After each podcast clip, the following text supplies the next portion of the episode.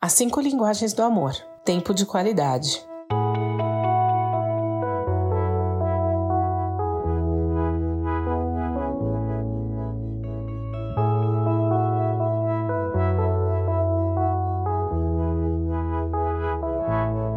A pandemia nos afastou, pelo menos fisicamente e por um bom tempo. Ficamos sem encontrar os amigos e familiares, sem o convívio em comunidade como igreja, sem escolas, sem eventos sociais. Isso nos deu uma amostra de como é ruim não passar tempo com as pessoas que amamos. Não conversar, não comer junto, rir, chorar um na presença do outro, assistir um filme, ouvir música, fazer um churrasquinho.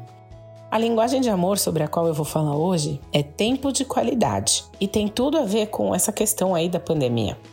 Ter tempo de qualidade com alguém ou dedicar esse tempo a alguém presume que nossa atenção é dedicada àquela pessoa, àquele momento em que estamos juntos. Não é sentar no sofá e ambos assistirem um filme apenas, porque afinal de contas, nesse caso, quem vai receber o tempo de qualidade são os atores do filme.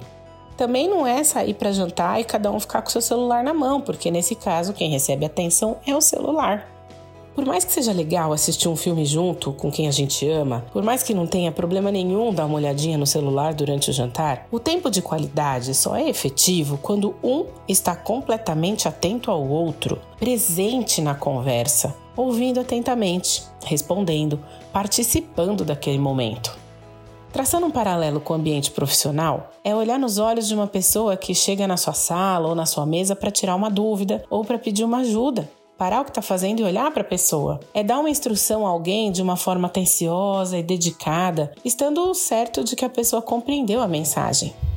É sentar com as crianças no final do dia e perguntar como foi na escola, olhar os cadernos, perguntar se eles o que eles aprenderam naquele dia de novo, olhar para eles atentamente enquanto eles respondem. Não é fazer esse tipo de pergunta enquanto eles estão lá falando, a gente está fazendo jantar, lendo as notícias ou desenvolvendo qualquer outro tipo de atividade.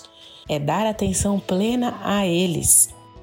Quem tem tempo de qualidade como sua linguagem de amor primária se sente abandonado na relação quando não recebe esse tipo de atenção. É como se o tanque de amor da pessoa nunca ficasse cheio ela não se sente querida, valorizada, importante ou amada, e sim insegura com o relacionamento. E isso pode gerar raiva, rancor ou uma tristeza profunda e até a depressão. Assim, vai se abrindo um abismo gigante na relação que pode nem ter volta.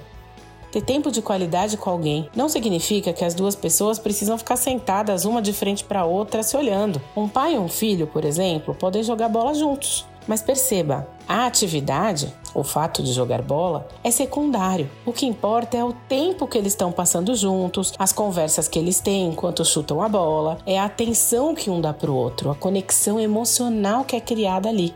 Talvez você esteja pensando que não sabe exatamente o que seu cônjuge, seus filhos ou amigos gostam de fazer.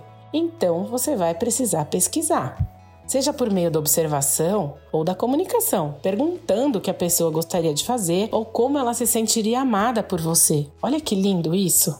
Não existe relacionamento sem comunicação, sem conversa. Inclusive, na Bíblia nós encontramos diversos versículos que falam sobre conversar com Deus. Por exemplo, em Jeremias 29, 12 e 13 diz assim: Então vocês clamarão a mim, virão orar a mim e eu os ouvirei.